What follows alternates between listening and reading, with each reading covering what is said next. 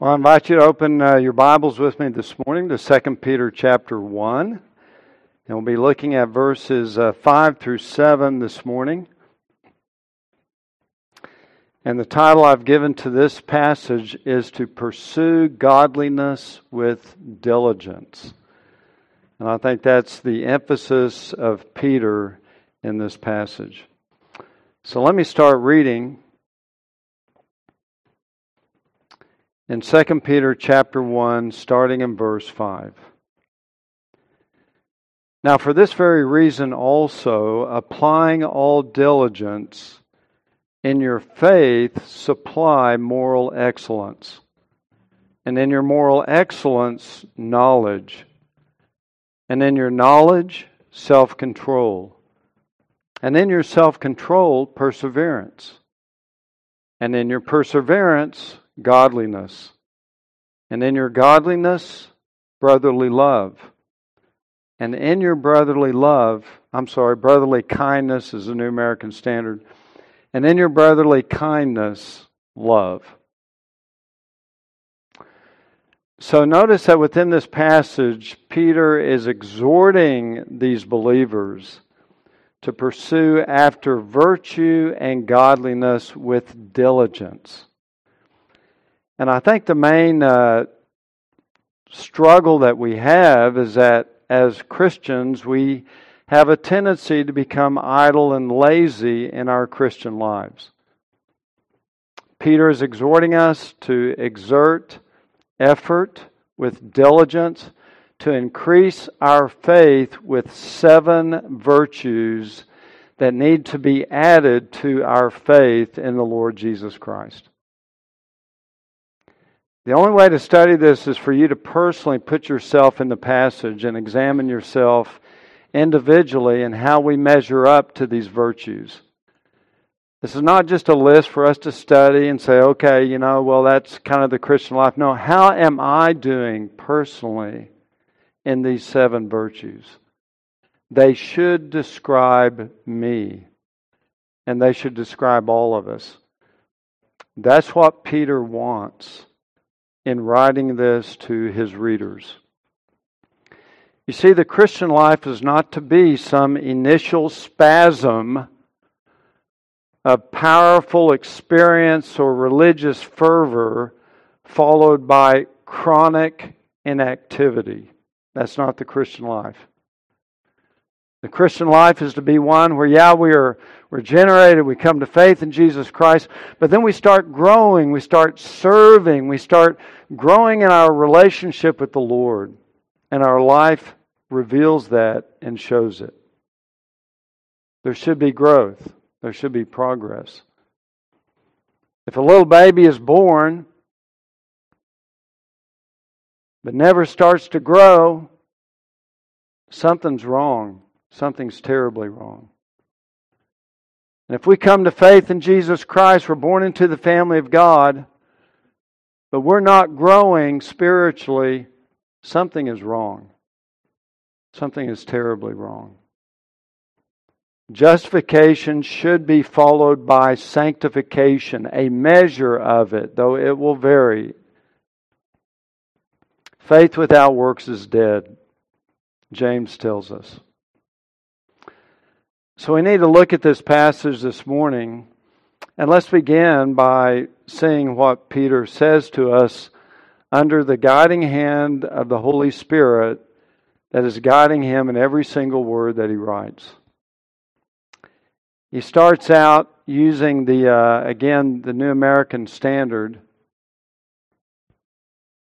He says, Now for this reason also, applying all diligence in your faith, supply moral excellence. I want to start out by notice he says, for this reason also. So he's connecting this passage to the previous passage. And if you look at below where I've summarized the previous passage, verses 3 and 4, he basically says that because Christ has given us everything we need for godliness and for life, Therefore, because God has already provided everything we need, then pursue after godliness. He's equipped us with all we need to live the Christian life, he says in verse 3 and 4. He's given us his promises. He's everything pertaining to life and godliness he has granted to us. Therefore, based upon his grace and his gift, pursue godliness. I think that's kind of the connection that he's making. Now, notice he says also in verse 5 that for this reason, applying all diligence, it's going to require effort, it's going to require discipline and diligence. Applying all diligence. This is stressing make every effort, do your best, do it with zeal, seek the grace of God, but applying all diligence, then supply these seven virtues to your life. Being passive or lazy in the Christian life will never produce godliness. And growing godliness is like growing a garden. What happens to the garden? Most of us this spring will, well, I say not, most, some of us this spring will try to grow a garden. So, what happens when you start your garden, you get it planted, and then you neglect it? Well, then it looks like my garden every year. But if you let the weeds grow and the grass infiltrate, you never prune it, you never water it, you don't do anything like that, what's going to happen? That's right. It will die. It will not produce fruit. It's wasted effort. That initial spasm, but no growth. So, what we need to do is to recognize, as Peter is stressing here, that this is requiring diligence. We need to be diligent. Proverbs says, The precious possession of a man is diligence. In your Christian life, you need diligence. You need to apply all diligence because otherwise we won't grow in these, in these virtues that he's listing for us. Notice what he says in addition to that. He says, Now for this very purpose, applying all diligence, in your faith supply moral excellence. So notice he doesn't say supply your faith. You've already got that faith. In fact, Peter has already said that God has given you faith. It's a gift of God. If you connect it back to verse 1, the faith here, in verse 1, we are told that we have received a faith as the same kind as ours. And that word received, if you remember when we were in verse 1, means to receive something by the drawing of lots. That's what the word literally refers to. And that is biblical language for receiving something by God's sovereign choice. When they wanted to replace Judas, Peter said, Let's draw lots. They drew lots because they wanted to know who God had chosen to replace Judas because they believed that the drawing of lots was not up to luck or random anything like that, chance. No, it was under the sovereign control of God. So it was God's choice that the lot determined. So Peter's already told them that their faith they have received by the drawing of lots, i.e., God has chosen you by a sovereign grace to give you that faith. So you already have the faith. So we don't supply faith Faith has already been given. Now, our faith can grow for sure. But he's not saying you diligently supply your faith as if faith comes from us. It does not come from us, it comes from God. It's a gift of God. Our old heart could not produce faith anyway. The scriptures tell us, Ezekiel 36 tells us, that we're born into this world and our spiritual heart is a heart of stone. It is a rock hard, dead, lifeless stone heart. And because there's no life in it, it doesn't respond to God. Actually, it responds, but it's an animosity and enmity towards God. Faith and submission to Jesus Christ will never come out of that stony heart. It's impossible. It's dead. Lazarus cannot raise himself. He's dead. Neither can the heart. So before we come to faith in Christ, God must first do that incredibly miraculous heart transplant surgery in you. He must take out that heart of stone, Ezekiel 36, 26, put in a heart of flesh, a heart that's alive, a heart that is sensitive to sin, and cries out in repentance and faith to Jesus Christ. That is the miracle work of God to do that. This old heart cannot. Nothing good can come from it. That's why the Bible says there's none good, no, not one. That old heart cannot produce the eyes of God. So the only solution is to change it out. And since we can't do it, God must do it. But when He does, we become a new creature in Christ. We're indwelt by the Holy Spirit. We're a new man. We're spiritually alive. And this is why we're able now to pursue with diligence these virtues, because our heart has been changed by God's grace. So that faith, he says, in your faith, supply these seven virtues. So faith, God given faith, is the root that produces the fruit. So Peter again is stressing to them, you've been given faith already. So now add these virtues to your faith. So, in your faith that you already have, now supply these virtues. And the word supply emphasizes to add, to supply abundantly. So, we need to pursue these things with great energy, with great desire to grow in them, so that our now living faith is not on its own, it's still connected to that divinely implanted life that the Lord has given to each believer. So, just stopping here for a moment, the um, the thing I want to emphasize is that the Christian life is is is an active life; it's not passive. And in this sense, there's no hint of hyper Calvinism in the gospel or in the Word of God.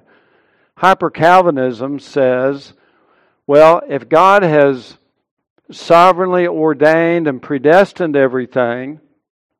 He's predestined who's going to be saved. He's predestined the events of life. He's predestined circumstance. He's, he's foreordained whatsoever comes to pass. Now, why do I need to do anything if God has already predestined it all? That logic is unbiblical. That logic will send you down a wrong path. Because what we have in the Word of God is yes, God has foreordained all things that comes to pass. Ephesians 1 11, that He works all things after the counsel of His will, that He's totally sovereign over everything. A, a sparrow cannot fall to the ground apart from the will of our God. That God even predestined the very evil wickedness that sent Christ to the cross. It was all a part of His plan, and out of it He brought good.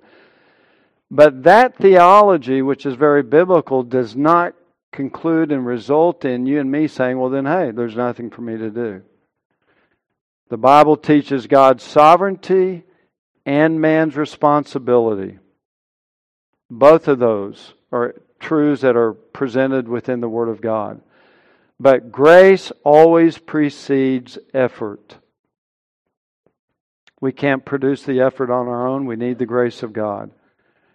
But God's grace does not cancel out strenuous moral effort.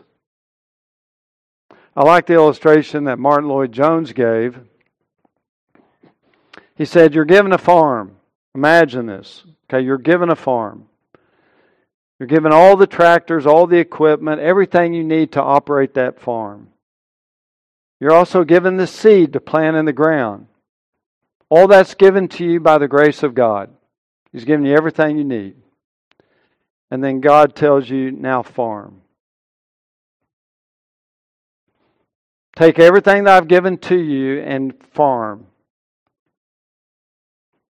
And that's the idea of the sovereignty of God that's given everything, but our responsibility to respond to that as well. And Scripture is emphatic that both are true. We've been given everything we need to farm. God now says, farm, obey me, farm. But even if you farm with God's farm and God's tractors and God's seed, you're not guaranteed a harvest because the scripture goes on to say it's God who gives the increase, it's God who gives the growth. So the farmer may plow the ground and plant the seed, but if God doesn't give the rain, if God doesn't give the sunshine, if God doesn't give the blessing for growth, then there will be no growth and no harvest and no increase. God gives the harvest, yet we're involved in the farming. Scripture says farm. Even though ultimately, even the crop is there by the grace of God. This is the same really in the Christian life. Grace precedes effort. That's why Paul can say in Philippians 2 work out your salvation with fear and trembling. Work it out. Not work for your salvation, work out your salvation. That's your responsibility. Now, here's the reason why you can do that, Paul says in verse 13 because God is at work in you both to will and to do for his good pleasure. Both the willing of it and the actual doing of it is what God is working within us. That's why we can work out because God is working in continually that grace. So you see sovereignty and responsibility. And Peter's main focus right now is on responsibility. That he wants us to, with diligence, apply in our faith and supply these seven virtues to follow. So when you look at these seven virtues here, let's see, let me get caught up. When you look at these seven virtues that are laid out for us in 5, 6, and 7, uh, you can analyze them in different ways. You probably don't have to press a real super spiritual, logical order in them in the sense that one, you have to have one before you can go on to the next one. They're a conglomeration that the Spirit has given to us. Um, but these virtues all provide a certain beauty and balance in the Christian life, and they all kind of reflect the character of Jesus Christ. So, in pursuing these seven virtues, really what Peter wants is for us to just become more like the Savior. So, let's walk through those. So he says, in your faith, supply moral excellence or virtue. Some Bibles may, some translations may have. This suggests that the Lord wants our character to be a character that's worthy of praise. It's worthy of excellence and it's an exceptional character. It's the very same word that's used in verse 3 of God. God, by his glory and excellence, called us to Jesus Christ. It's the same word. So now, as we are to reflect the glory of God, God possesses excellence in infinite measure. We can only reflect in a very small, finite way. But we are to strive for moral excellence in our life. Christians should pursue excellence in everything we do. On your work, your job, whatever activities you're involved in, this excellence applies to that as well. Don't do anything haphazardly. As Scripture tells us, do your work as unto the Lord rather than for men. Do it in serving Jesus Christ so you do the best you can. But the excellence also involves the moral realm as well the moral realm where we need to be fighting our sin. And, and a lot of this comes back to our thought life, bringing our thinking in line with the Lord. That's why Paul says in Philippians 4, verse 8, if there is any excellence, same word, if anything worthy of praise, dwell on these things. Let your mind dwell on these things. So if you want a moral excellence in your character, then you need to diligently control your thoughts, bring them in line, repent when they start going astray. It's an ongoing process. Fight your sin diligently. Try to bring it back in line with the Word of God whenever you sense it straying. Strive to control your tongue, your anger, your impatience with your spouse when you're tempted to lash out and say something. Strive for moral excellence. Live above that. Control it.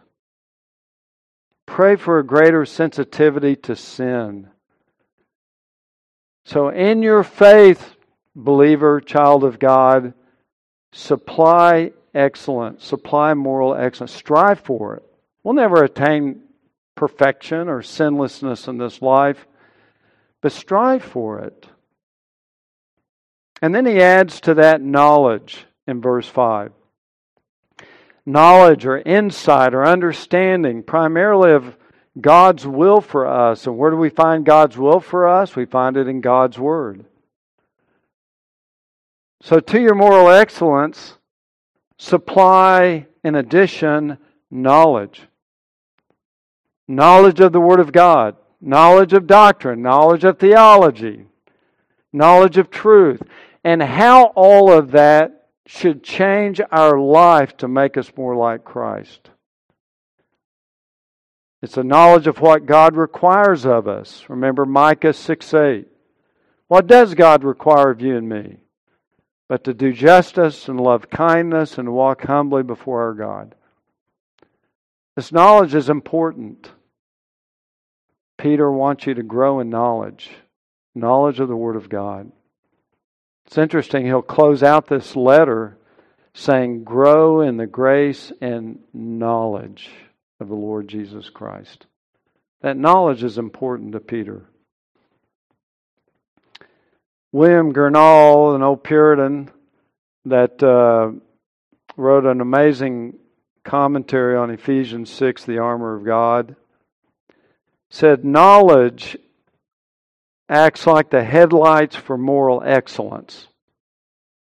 It enables one to pursue what is truly virtuous and not be deceived by worldly imitations.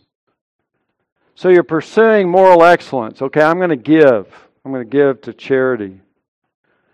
Knowledge will protect you from giving to a charity that has a false gospel in it, for example.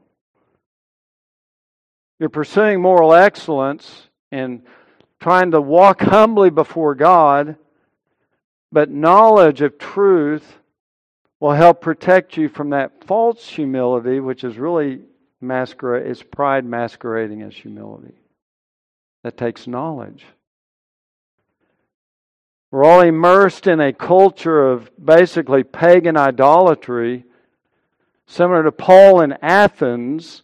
But how do you respond to that culture? Well, knowledge enabled Paul to respond in a way that promoted the gospel and protected him in his zeal from responding in some way that might undermine the gospel. All that comes with knowledge. Now, part of what Peter is doing is setting this up because later on he's going to critique the false teachers who have a false knowledge. Their knowledge is defective and distorted and deceitful. It's a counterfeit knowledge which ends up being a sham. It's, it's a phony. It's poison to the soul. And the cure for false knowledge is not less knowledge, it's more true knowledge that's in harmony with God's Word and God's moral standards. Remember, Christ prayed for us in John 17. He said, Father, sanctify them in truth. Thy word is truth. And our knowledge seeks to understand that truth and the sanctifying implications of it. Our moral excellence must be guided by knowledge which comes from the Word of God. Because religious zeal without knowledge accomplishes very little, it can even be harmful. Peter knew this. Remember Peter? Lord, should we not build three tabernacles? One for you, one for Moses, one for Elijah. Oh man, that was an embarrassing moment. He didn't have knowledge. It impacted his worship. It divided his worship, his allegiance. So we need knowledge. It's extremely important for you to be growing in knowledge of the Word of God. It's vital. To that, Peter adds self control in verse 6. To your knowledge, supply or add self control. This is one of the fruits of the Spirit in Galatians 5. Self control refers to a self restraint in the inner man to control one's own desires and cravings and actions. It's the ability to say no to the passions of the flesh, to ungodly desires, to idolatry of materialism. And every believer, all of us, need to grow in self control. We need to be watchful over ourselves. Because, like the old hymn says, prone to wander, Lord, I feel it, prone to leave the God I love. We're prone to want, we need to be watchful. We need to be under self control to prevent us from going astray. See, as believers, even though we're born again, we have the Holy Spirit, we still have the flesh. We have its impulses, we have its desires, its lusts, its passions. That comes from the old nature. And we must be ever ready to bring them down, to suppress them. On top of our flesh, we also have Satan, we have the world system that we're in. And in all of this, what Peter is saying, which is a fruit of the Spirit, is you need self control so your old flesh doesn't burst forth out of you into sin. And all this requires self control, self discipline, self mortification. Our flesh is within us is like a horse that wants to run wild, that wants to run its own way. And self control puts the bridle on it. Now, I grew up out in the country, and we had two horses. One of them's name was Brownie, and the other one's name was Shorty. I don't know how they got their names. Shorty was not a short horse. She was a normal sized horse, but sometimes as a kid I would I would ride Shorty. And I'd put a saddle on her and put a bridle bit in her mouth and get on her. But Shorty never liked to leave the barn. That's the problem. She loved that barn. I mean, that was her happy place. So whenever you got on her, already you're kind of you're she's she's a little bit grumpy. And I remember sometimes going out in the pasture and she would intentionally sometimes jerk her, her head forward and, and pull the reins out of my hands. And when she sensed that the reins were out of my hands, that horse turned her head like a beeline towards the barn and she ran as fast as she could to get back to the barn. When you have no bridle, can't control the horse inside your, your soul that horse of flesh that wants to run wild and wants to run back to the barn of corruption and sin and depravity. And it's always trying to jerk the reins of self control out of your hands. And that's why we need to continually be watchful and praying, oh God, give me the grace to control these eruptions in my in my life that come from my sin nature. Lord, give me the grace to to bring that under control because I'm not doing a very good job of it. The false teachers, again, you can see kind of how Peter is setting up these seven virtues in contrast to the failures of the false teachers in chapter 2.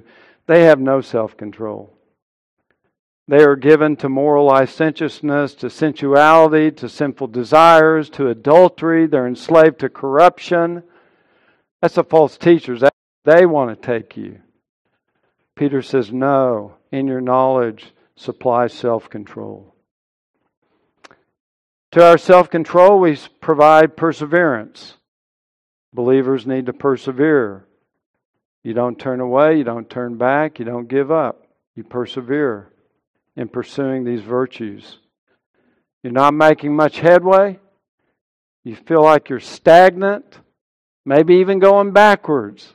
Don't give up. Persevere. We need perseverance. Some translations say patience.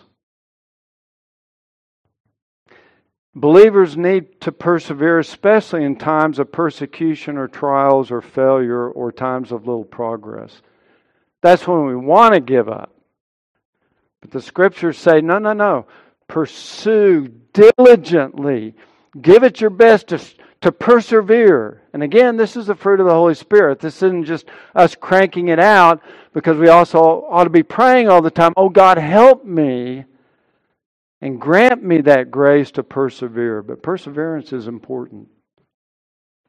Read a story of a man who only had three years of formal education. He failed in business twice. He ran for political office eight times and got defeated, and yet he became the President of the United States. It's Abraham Lincoln. Persevered through a lot. For those of y'all that like baseball, a baseball player struck out 1,330 times. you think he should have quit a long time ago. But he ended up being the home run king because his name was Babe Ruth. And he didn't give up. Failure after failure after failure, he didn't give up. We need that kind of perseverance. You may be struggling with the sin and you've experienced a failure after a failure after a failure. Do not give up. Double down, seeking God's grace, seeking the power of the Word of God in your life to overcome. You fight. You fight the good fight. You persevere against the faults of our flesh.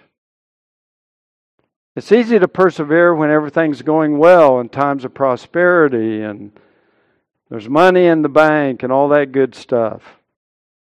But how much more challenging is it to persevere when our worldly comforts are, aren't there, they've been taken away from us?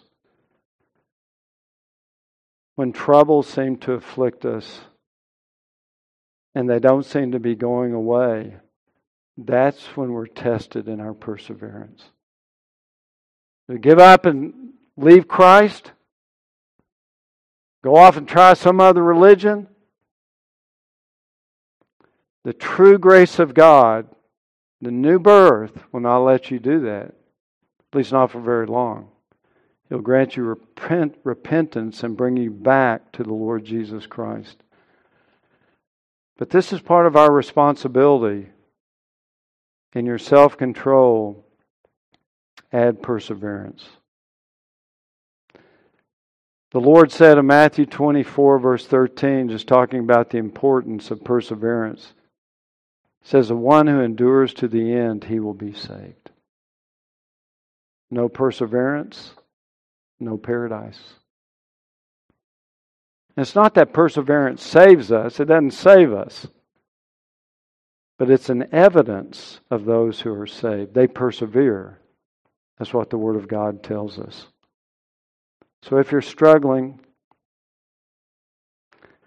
Peter would say, Look to the Lord and man up. Or I guess we'd say, Woman up if you're a woman. But it's not just us cranking it out. God has supplied everything we need for life and godliness. It's there. Look to Him, cry out to Him persevere. And then he adds in verse 6 godliness. Believers have already been given everything pertaining to life and godliness in verse 3, but Peter goes on to say, nevertheless, persevere and, and strive diligently to grow in godliness. Godliness refers to, it's, it's more God centered which the word suggests, godliness. It's devotion to God. It's a life that reflects holiness, that is the result of communion with God. That's godliness. It's a desire to please God, a desire to honor God, a desire to live for God. It's, it's that God centered, Christ centered focus of our life. And Peter says, You strive with diligence, you apply yourself to grow godly. Godliness is, in effect, Christ likeness. And again, the key to godliness, like so many of these virtues, brings us back to the Word of God. You want to be like Christ? You need to be in the Word of God. Paul in 2 Corinthians 3 says that when we behold the glory of the Lord in the mirror of the Word of God, we're transformed into the very same image from glory to glory by the Spirit. So godliness comes as the godly Christ who is revealed in Scripture as we gaze upon Him and meditate upon Him, that His godliness changes us into His image. Godliness must go with the perseverance that we've already looked at. Because without that, then if we don't persevere, if we persevere, I should say, without godliness, and we just tough it out, we just bite our lower lip and we just persevere without godliness, then it, our perseverance is just a stoic insensitivity. That's not what God wants. He wants us to persevere with godliness. And the godliness won't remove the pain of our suffering or our trial, but it will enable us to trust God and to see His love and to see His plan and to see His goodness in it while we are suffering. Persevering with godliness protects us from a mere moralistic view of life, protects us from hypocrisy that just wants to be outwardly religious from like the teeth outward, but no real godliness in the heart. We need that godliness. Next, Peter says brotherly love needs to be added to our godliness. This word in the Greek is Philadelphia. So it's Philadelphia, uh, the city, the city of brotherly love. That's what the word means. It has a word for love, which is philos in it, that stresses more of the family kind of love, the devotion, the love within a family. Now, you got to assume you're in a good family. But it's that kind of love, or, or very close friendship kind of love. That's the kind of love that's involved in this particular word. It's a love that's based upon shared likes and dislikes. And all believers are brothers and sisters in the family of Christ. So that brotherly love is something we should strive after. This love shows itself in doing good for one another. That's why Paul says, Do good to all men, especially to those who are of the household of faith. This is the kind of love that should exist within the local church that we love one another, we care for one another, and, and involved in that, meaning includes the idea that we must bear with one another, bear one another's burdens. And this isn't always easy. We need to forgive others for their offenses or, or their differences. We forgive them, or it's not love. And again, this is very challenging. I think it'd be good for us to to read 1 Corinthians 13 frequently, just on how we're supposed to show love for one another. This love can often erode because of differences or offenses, and we need to build it back up. So Peter is saying, add all these other virtues, a healthy dose and measure of brotherly love. This is actually part of what we will be judged by on the judgment day, the Bema Seat judgment of Christ in Matthew 25, when Jesus interrogated the sheep and the goats. And the sheep said, Lord, when did we see you hungry and feed you, and naked and clothe you, and in prison and visit you, and all these kinds of things. And Jesus said, To the extent that you did it to one of these brothers of mine, even the least of them, you did it to me. I'm not talking about Jewish people, I'm talking about believers. These brothers of mine, the church, that you did it to me. And then rewards will be me- measured out based upon that. Brotherly love is important, not only today, but for eternity. And then he climaxes with love. Brotherly love employs the word philos. This word is agape. This is the highest form of love, the supreme form of love found in the Bible. It's also the supreme evidence that someone is truly a believer. It's the capstone of the arch of Christian virtue. The very top stone that holds all the other stones in place in the arch really is agape. It's love. This love focuses primarily, it's not so much the love of friendship or the love of family, it's a love that comes from a commitment of my will to another person, regardless of who they are, regardless of what they're like. It's a commitment of my will to do them good, to seek their well being, regardless of what they've done. This is agape love. This is not a love based on the desirability of the object. It's not a love based upon anything intrinsically good or valuable in the object. It's not based on anything that we see in the object. In fact, this is a love that comes from God in spite of what He sees in us. It's a commitment of His will, if you will, to do us good. This is the uh, basically the, the love of redeeming love in the New Testament that we sang about earlier. This is that agape love. It's redeeming love. It's the love of God for sinners who we, there was nothing attractive in us to God. We were called ungodly. We were his enemies. And yet he showed his love upon. That's the love you and I need to have for others. It's a love of our will committed to their well-being. This is the love we read about in 1 John 4:10. And this is love, John says, not that we loved God, but he loved us. And and how did he show that love? He sent his son to be the propitiation for our sins. He sent his son to die for those who are only worthy of eternal condemnation and judgment. He sent his only begotten son to die for, to save those who did absolutely nothing to deserve it. This agape love is the goal of Christian instruction. Peter says the goal of our instruction is love from a pure heart, a good conscience, and a sincere faith.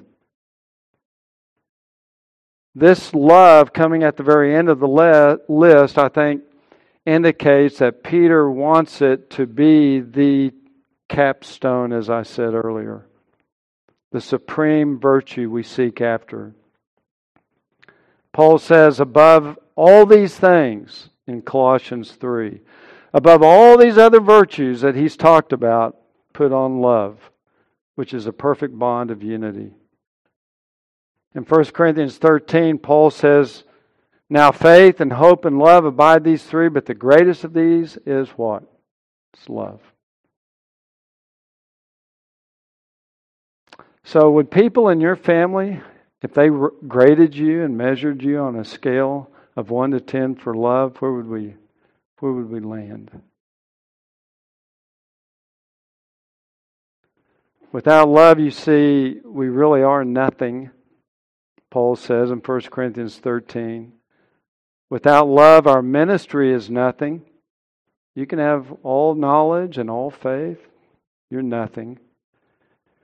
Our knowledge is nothing, our sacrifice is nothing if there is no love. Love for the brethren is a mark of being Christ's disciple. Jesus said, By this all men will know that you're my disciples if you have love for one another, but it's not restricted to the church. This love is to be for all people, it reaches out to all men everywhere. Seven virtues. Don't just close a book and walk away with it. But take it home and this week pray over it. Pray over those seven virtues and examine your own life and your own heart. And if you're like me, you're going to see lots of areas that need much improvement. And then you pray for grace. You pray for the Lord to give us diligence to be in the Word of God, to take the truth and live it out so our lives are transformed, so that we just don't become stagnant. These seven virtues are all aspects of Christian maturity and godliness, they all reflect Christ. And we need to diligently pursue them, each of them, because they're all subject to decay if they're not renewed regularly in our lives. If you look at the seven virtues, there's a beautiful balance and a harmony there. It's like the soprano and alto and tenor and bass and a vocal choir that blends their voices and just brings a fullness and a majesty to the music. And that's what the Lord wants in our lives as well. We need to pursue it. You and I are responsible to diligently seek to become more of these seven virtues. But be encouraged. There is grace to help in time of need. But all of this, from Peter's perspective, is something that requires time, it requires effort, and it requires a lot of God's grace. But it's there. But we need to seek it. Not haphazardly, but with diligence, so that the music, the alto, the bass, the soprano of this glorious song that these virtues basically emit can be grown and developed within our life for the glory of God. So may the Lord encourage us, exhort us, and help us to become more like Christ by imitating these virtues. Well, let's close in a word of prayer. Our Father God, we thank you, Lord, for the challenge that Peter gives to each and every one of us here, Lord, to not just live out our Christian lives by shifting into neutral and just letting it roll down the street. But Lord, we need to engage our minds, our hearts, our souls, and shift it into gear and Start moving forward with purpose and with greater speed and for your glory. But Lord, we struggle, we forget, we get sidetracked so easily, Lord. We need your grace. But we thank you that you've already told us that you have supplied everything that we need for life and godliness. So, Lord, we look to you as a fountain of all mercy and grace to help us to grow these virtues in us that our lives might be a garden that reflects the sweet fruit of Jesus Christ in our life. And we ask this, Lord, in His name. Amen.